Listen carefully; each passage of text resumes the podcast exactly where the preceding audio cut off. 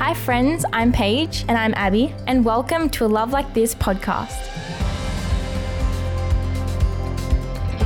Well, guys, it's officially our third episode of this podcast, and today we are joined by our incredibly inspiring and supportive dad, Terry Johnson.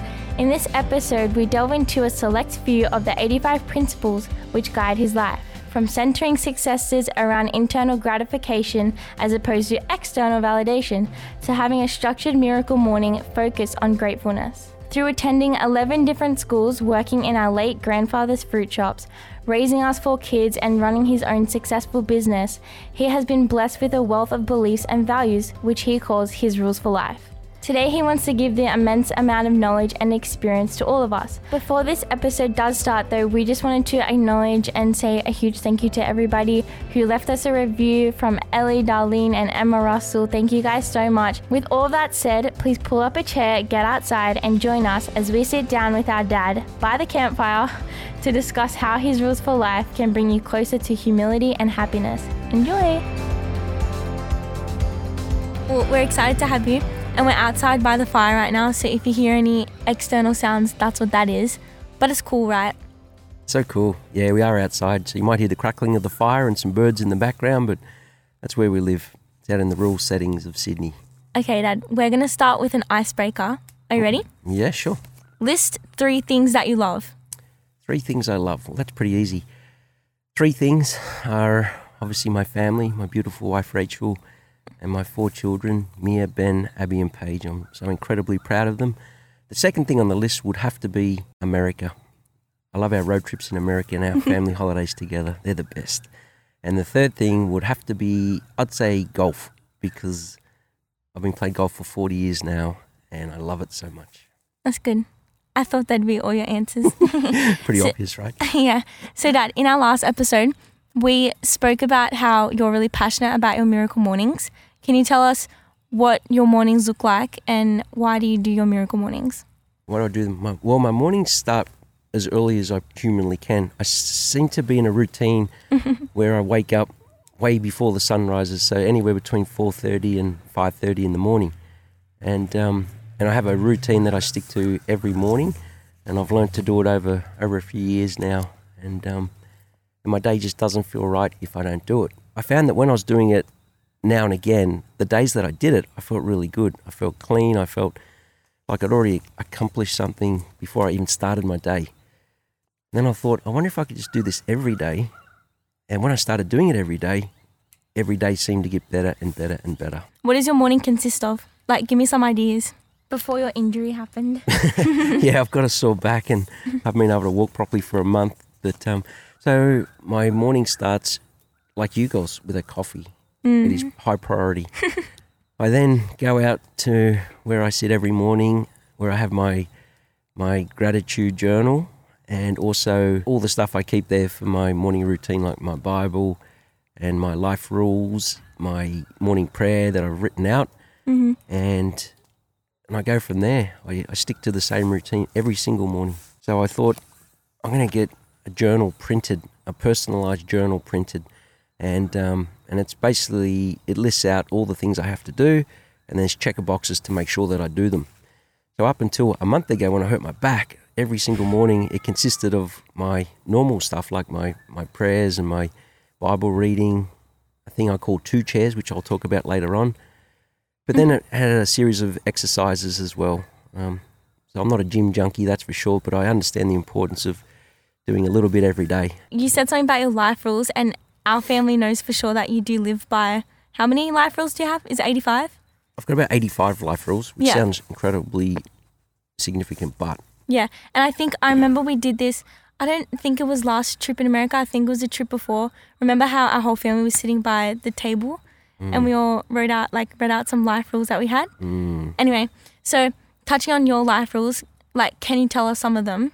What happened ever since I was 18, I, I've been studying self help. I've been reading books, and in the last few years, I, I used to listen to cassettes back in the day, and I'd always constantly try and learn and better myself. And almost every day, I listen to podcasts. I'm always trying to get better. I'm always trying to pick up that little thing that can make me a better person. So eventually, I got to the point where it was like paralysis by analysis. There was too much going on. I'd learned too much, and I, mm. I couldn't figure it all out.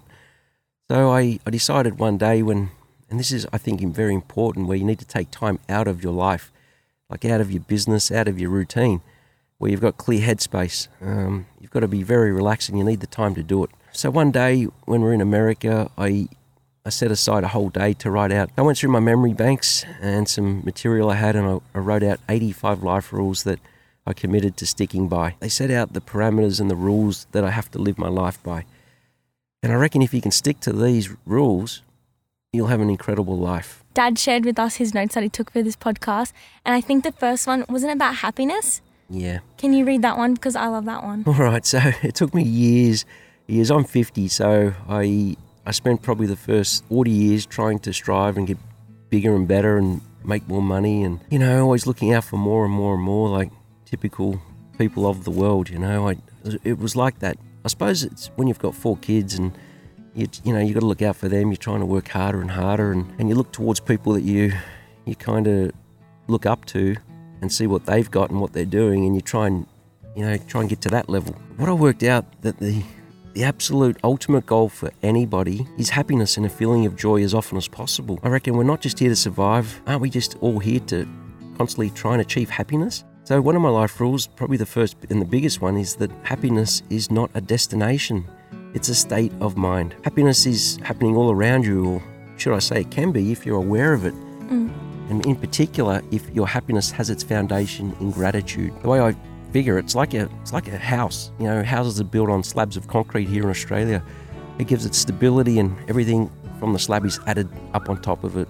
You know, the bricks, the everything. So for me, forms the foundation of your life goals and what you want to get out of life, and in particular how you feel. You know that you know that feeling where you always want more. You can't work enough hours. You're never content. You're always wanting bigger and better. You want a bigger home. You want a better mm. job. You want more money you want more status. And, you know, this is the way I spent most of my life. And, and the funny thing was that I never seemed to get there. And then when I did, it wasn't fulfilling for some reason. But mm. when I changed my measure of success to being grateful and happy, it all came and it came fast. I learned about gratitude from my wife Rachel. She um she forced me. She identified that I was always in that state of wanting more and I wasn't happy and, and she made me write out a gratitude journal for a month.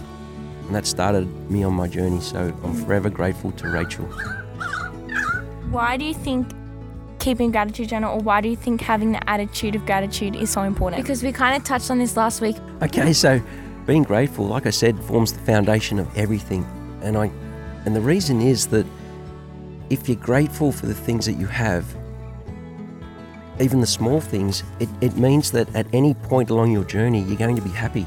Mm. Because you're grateful, you can see things. You can see the trees, and if you're grateful for them, if you're grateful the fact that you've got your health, or your your kids are healthy, or that you've got an iPhone, you know, be grateful for it. Mm. This stuff is, it just doesn't come mm. to everybody in the world. So be grateful. That's so true. I feel like it's so easy for everybody to forget as well. Because like was dad, like dad was saying, like how many people just stop and are grateful because everyone's always trying to seek more and do more mm. in the everyday and they don't just stop to mm. be grateful. I'm guilty of it too. But the funny thing is, the ultimate goal is to be happy, mm. right? So people think they need to acquire wealth and acquire things to be happy. Mm. But imagine if you're happy along the journey. Things start to change. And Dad, can you tell us about your two chairs thing?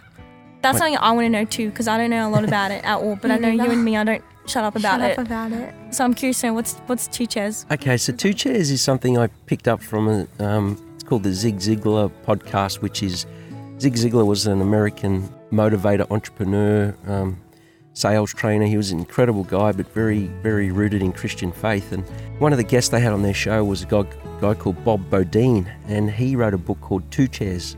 I always thought religion had to be formal, like you had to say you know, 10 Hail Marys or 10 Our Fathers to be a good person, you know, and the more, mm. more of those you could say, the, the fonder God thought of you.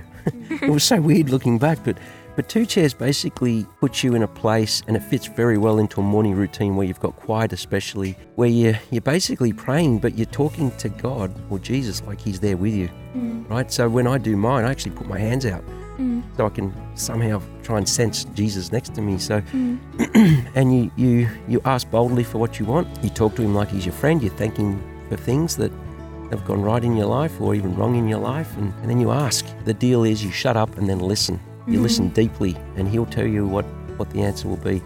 So if you're faced with a big decision and you've got to have faith to do this, you've got to have a very, very clear conscience and clear soul, but you you ask boldly and listen for the answer. That's so that's so cool. Because I think about it, how many people just pray and ask for things and then say amen and walk away and just expect it. I'm guilty of that too. I don't give him the time to talk back to me, or I don't give myself enough like time to listen either. And Dad, what about your life all about FOMO? Because I read that too. about that? About yeah, FOMO. I, I struggle with FOMO All a right, while so- ago. And Not like so, so not so much do. anymore, but a lot of people do. Yeah. Mm. So I guess I I had I always had FOMO, you know. I really did. Like I was the sort of person that if I didn't get invited somewhere, I'd feel pretty left out and like I wasn't loved, and, and it kind of after a while, I guess it affects your confidence. And I think I think that having FOMO is is and it's one of my life rules is FOMO is the root cause of wasted time, wasted energy, and saps your happiness and, and joyfulness. You know, you know what it's like, and and I guess your audience is mostly the younger people, so they they get affected by FOMO the, the worst. Mm. And I guess FOMO is is a place where you really it stems from not being confident in yourself, right? So if you're if you don't if you don't get invited to a party, for instance, you know there's a couple of ways you can take it. I guess you can either say, well, it must be me, I must be fat, I must be ugly, I must not be popular. Mm. They obviously don't like me, you know, and your mind runs off with it, and your mind does that. It's the way the human mind is built. It goes to the to the safe place and to, and the secure place. But but if you identify it, and you know you've got to you've got to have a circuit breaker where you think, why didn't they invite me? And you think to yourself, well, maybe it's just that person. Maybe they just don't like me. So be it. But that's where the confidence kicks in. Not everyone's going to like you, and mm-hmm. it's a really hard fact to, fact to face. Not everyone's going to like you. Not everyone's going to like the color of your hair or your color of your eyes, or they might be jealous. What does True. FOMO mean again? Fear of Fear missing missing out. The fear of missing out. Just clarifying. Some people might not know what that means. you know how last week, Dad, we spoke about how loving the five people closest to you can change everything for you and your faith. What do you think? Because you have a similar life rule, I know this about the you become, what is it? You become the average of the five people you hang around. Is that it? Yeah. So again, as one of the learnings, I think I picked it up from. It was on the Ziglar podcast. I apologize if I don't credit this properly, but um, basically, and it's a proven fact that you become the average of the five people you hang around most. And I'm just lucky I've got five incredible people that I hang around the most. aren't I? Agree with that. No, I'm kidding. what did he say? Joke something. oh my gosh, Dad. no, so I, I, the best way to put it is this, and, and you've got to remember that in my life, I, I, I went to a lot of different schools. You know, I went to 11 different schools in 10 years. So every year I tended to have a new bunch of friends. As it turns out, this, this rule is absolutely true. Mm. So I guess if you if you surround yourself with dimwits, say you had friends at school or whatever, and you know deep down you know they're not the right kind of people. You you know they're a bit shallow, and you know they're they're not they haven't got the same core values of you as you, but they're popular, so you want to hang around them. Mm. Right? I'm, I'm going to call them dimwits. If you hang around them more and more, guess what? There's a massive chance you're going to become a dimwit yourself. Yeah. You're going to start acting differently. You're not going to be your true self. Um, when you're with them, it might feel all right, but deep down, something doesn't feel quite right. And then later at night, when you're lying in bed thinking about your day, and you think, mm, you know, it's not the right thing. Over time, guess what? Your your personality will change that much that you will become one of those people. You will become a dimwit. So you got to be very, very careful who you hang around. Mm. I choose to hang around incredible people, you know, I, apart from you guys and my family, but I surround myself now with, you know, people that I look up to in life, mentors. I've got a select bunch of people. They don't even know it probably, but I call on them when I need them and they're there to help me out. These people are, you know, their, their root is of spirituality and, Mm. and experience. And some of them have, you know, been on their deathbed. One of my friends in particular, Peter, he he was given days to live. He had stage four cancer. It was throughout his entire body. And he somehow miraculously survived it. They don't know how. The doctors are astounded. But someone like Peter, I speak to him once a week, you know, and he he he teaches me lessons that you can only learn from people that have been to that point in their life. Like Mm. he's lived an incredible life and you know, he sends me photos of of, of his morning walks of flowers and just weird stuff that not many other people would actually recognize. Mm. But because of his experience and the fact that he shouldn't be here, he appreciates things like crazy, the Yeah. smallest things of all. You know, people like that. My friend Godfrey Phillips, who you know, he teaches people from all around the world, and and um, I've got access to these people through the Million Dollar Roundtable, which I'm a part of, and I'm so grateful. But best of all, the person I, sur- I choose to surround myself is my wife, Rachel. She's literally the wisest, kindest person that I know, and probably the most patient person of all Oh, as well. I was gonna ask Dad about like his morning walks with Mum. Yeah, Mm. and you go on morning walks with Mum. Yeah, so on my on my daily checklist, one of the things is a morning walk with my wife. And there's only been a few days in in the last three years that we haven't done it. Even with my sore back, I have to ride my bike now, but I still get out there. so I guess I guess like if you're if you're married, everyone says it, but communication is the key to a happy marriage.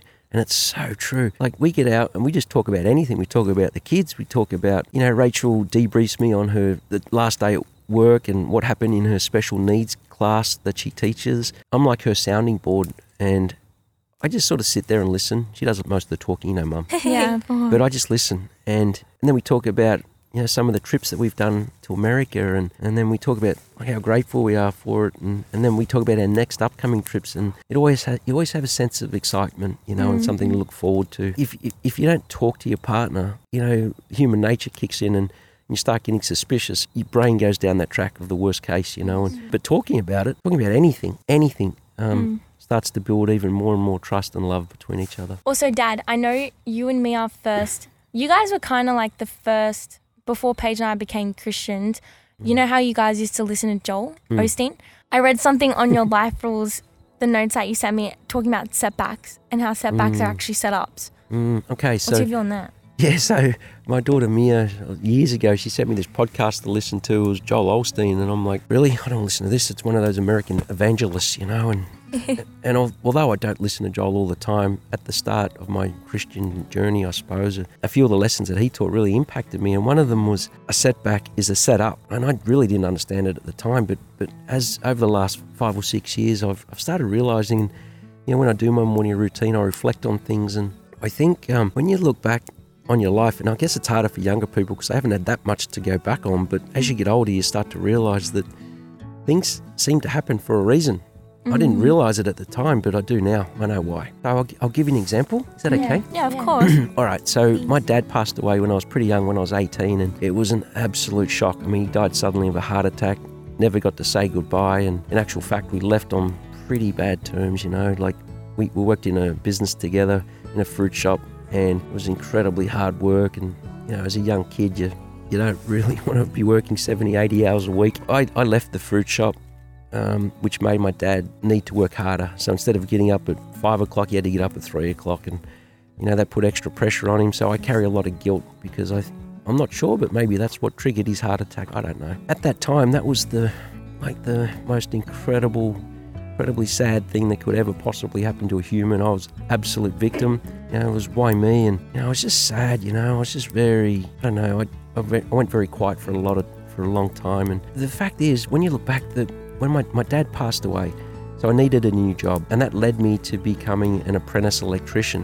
When I was doing my apprenticeship at TAFE, which is a technical college, I met a friend, and that friend got me a job in a nightclub. You know, so we used to work during the week and then work Friday and Saturday nights to make extra money. And at that nightclub is where I met my wife Rachel. 27 years later, 30 years later now, but married for 27 and four incredible children. When you look back, all those things that happened along the way, the things that I thought were horrible, the things that I, I thought, why me, they actually join up.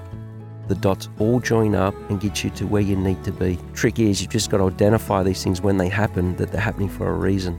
Pretty hard to do sometimes, but they are.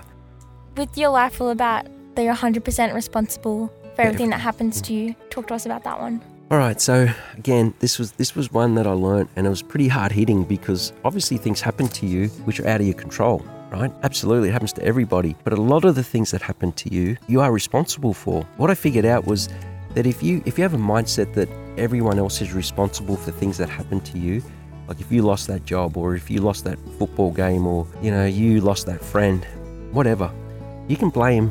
And the simplest thing in the world is to blame somebody else. But the people I find that take responsibility for things like that are the, are the most successful and the happiest. And the reason is you're not a blamer, right? The, the world is the world's absolutely full of victims and victim mentality. You know, it's so easy just to blame other people or things that are happening in the world, but you know, you are responsible. You've got a choice in what happens to you. So if when things happen, don't go looking for anybody to blame, whether it be God or whether it be your circumstances or whether you think you, your family's poor or things like this will always happen to you. Just I, I suggest look in the mirror first. And what what we do, what I learn in our business, we have some clients that are pretty mean, you know. And what we decided to do was be logical about it. So if a client rings up and they've got some sort of problem, they're mean to us, and we used to just take it on poorly. You know, we'd get upset, we'd, we'd start, you know, um, blaming each other, we'd start blaming the environment, whatever. It was just a blame mentality.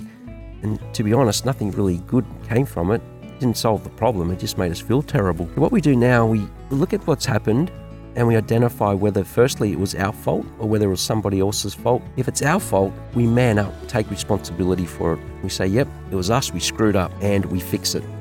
We ring the client, we, or we just fix the problem. We just hit it head on, and we get it over and done with as quickly as we can in a in a kind, um, respectful manner. But on the other side, if it's not our fault, we tell the person that it's their fault. It's not our fault, and but we do it again in a respectful manner. That usually fixes the problem. It's done and dusted. The more the more you dwell on these things, and the more non-communicative you become, the worse these things become, both in your mind and the actual problem itself can get worse and worse and worse. Just fix it, man up, hit it head on, and have the attitude that, yep, I'm 100% responsible for everything that happens to me. Dad, that's probably a common thing in your age group and business life too. But I think that's such a common thing, particularly, I mean, probably young guys. I, I don't know if guys are the same, but particularly like teenage girls. Mm. I don't know why when drama stems or something a negative situation happens, Mm. people tend to not take the blame for certain situations. It's Mm. always, you know what I mean? Like they always try and impose it on other people, like as Mm. if they caused the problem. So like what you said about how you're 100% responsible for everything that happens to you, and I feel like that kind of fits in with the way perspective wor- works in a situation where we can think that everything around us is happening for a reason or whatever that is, but taking control of how we think also happens with um like our perspective on certain situations if that makes sense Mm. you know yeah. what i mean Yeah, look in the mirror first. yeah. Look in the mirror first and see whether you can fix it. Might be the people you're hanging around. Maybe they're the wrong crowd. And if that's the case, it's not going to get any better. It's probably going to get worse, and you're going to, it's going to change you as a person. Which leads me to my next life rule. Of, what is it this is cool. This this is in a book by a guy called um, Benjamin Hardy, PhD. Again, it was from the Ziglar podcast, and I ended up buying his book. And, and it's basically change your environment, or your environment will change you. What it means is, again, if you start hanging around the wrong kind of people um, for long enough, you will change. Mm. Right. So if it again, if it doesn't fit with your core values and your ethics, get out of there. Change your environment. It's like um, it's like when you guys were at school. You know, in that in that terrible school where you're getting bullied and picked on and everything like that. I guess most people's attitudes are stick it out. You know, hang in there, hang tough. You'll fight through this. yeah and we thought we could do that at one point Mm. And that that's how I was brought up. You know, do it. Like face it. But the reality is, sometimes you've got to change your environment. I mean, everyone else around you is not going to change. You cannot change their attitudes and the way they, they act. So I'm so proud of you girls, and I don't know how you found that school, but you did. And you moved schools, you changed your environment, and as a result, you were changed. So again, change your environment, or your environment will change you. A simple, practical way is if you're trying to lose weight, don't have chocolates in your pantry. coming from you serious I know, right? You're waiting I'm for me to say something, like, mate. Oh my okay, God. okay. So once I get back on my diet, yeah right, it's going to be a case of if it's not in the pantry, you're not going to be tempted because willpower doesn't work. Willpower is fallible. Willpower takes a lot of energy and a lot of temptation to overcome. Imagine if the chocolates aren't even there. Yeah. You don't need to rely on willpower because there's no nothing there to try to have willpower for. Another one of my life rules is, is obviously it's based around being self confident. And again, it took me years and years and years. I was the typical person that needed external gratification from someone else to feel like I was successful. Mm. So my life rule is don't ever look for external gratification from someone else. Most don't care, and the others are usually jealous. I'll give you an example. If you say you've got a job, right, and you're working really hard, you're trying your best, but your manager, say a ladder climber, your manager is not really there for you and all there for the business, they're there for themselves, mm. right? So you work really hard and you come up with this incredible idea. You, your self worth is based on that manager coming up to you and saying, Great job, well done, mm. right? Imagine if they don't.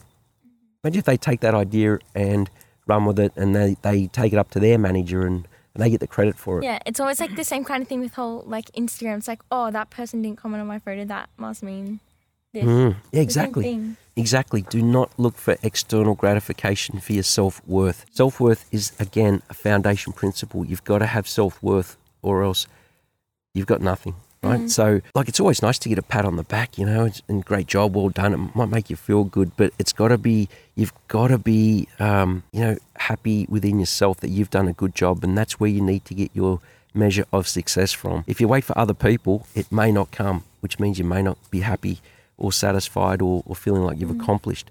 Mm. So go deeper. Be very clear on on your self confidence. You don't have to be a you know you don't have to be over the top confident and loudmouth or anything like that, but be internally confident. I think that's something. I mean, I don't want to say I struggle with that, but I think I don't give myself enough time to like think about, like, what, like, you know what I mean? Like, listing out these are my values. This is where my self confidence comes from. And obviously, my confidence comes from my relationship with Jesus. But, like, I feel like I don't give myself enough time to think about mm. where my self confidence is coming from mm. and then placing kind of like my morals and my values mm. and things that I believe based upon that. But then actually, like, living that out kind of thing. I'll just like go throughout my day and just go with the wind sometimes, forgetting myself, like forgetting everything that I thought about, if that makes sense. Yeah, it does. And, and well, I'm 50, and I only only set these life rules a few years ago, but it took me 50 years to learn them. If, if you can, at some point, next time we're in America, have you know, just take time out and use that time to think really deeply about you know things like life rules. You don't need 85 of them. Mm. You might need five of them mm-hmm. that you have to stick to, and these are you can't bend. But one of them might be don't look for external gratification from others to, for your happiness because it may not come. They might have their own agenda. They might be jealous of you. They're not going to give it to you. They, they might love seeing you struggle. Some people love seeing you struggle. They, they, they, they find joy in that somehow. We don't. So don't rely on other people. Rely on yourself. Okay, Dad. So, with all these life rules, like in your mind, in your heart, if Mm. there was one thing that you could say to us kids for the last time, or you Mm. wish your dad told you this for the last time, or whatever, I know it's a hard question, but what what would you say? That is probably the hardest question I've ever been asked. It's just, I, what I wish, I wish, and this is why, why half the reason I've done all this, half the reason I've written out my life rules, and half the reason why I will be writing a book based around them with the stories that go along with each life rule. Yeah. That'll be here in the next couple of years, but it, it's on my to do list. It's on my goals and dreams and aspirations list, and it will happen. There's not one thing. What I, what I would do is leave you guys with my life rules and the stories behind them so you learn from them. Mm. I don't want, and I don't see the reason why people have to go through life making the same mistakes as I made. Been so many incredibly smart, wise people like Jesus, like all the people we looked up to in our life, they've done it. Just listen, listen and learn. And like I probably did, is learn deeply to the point where you write them down and you structure your life based around them. So I'm going to leave you guys with a set of life rules that I'd love you to pass on to, like to live by, and then to pass on to your kids. No, there's not one thing. There's actually 85 things. That's so good. Well, thanks, Dad, for being on our podcast and having this conversation with us. You're such an inspiration to Paige and I, and Dad, you're just such a good person to your core, and that's so rare to find these days. But really, you're such an amazing person, and you're such an inspiration to Paige and I and our entire family. And the way you walk through life with such um, a humble heart and just such a good mentality towards everything. Thanks, Dad. We love you, Daddy. Hey,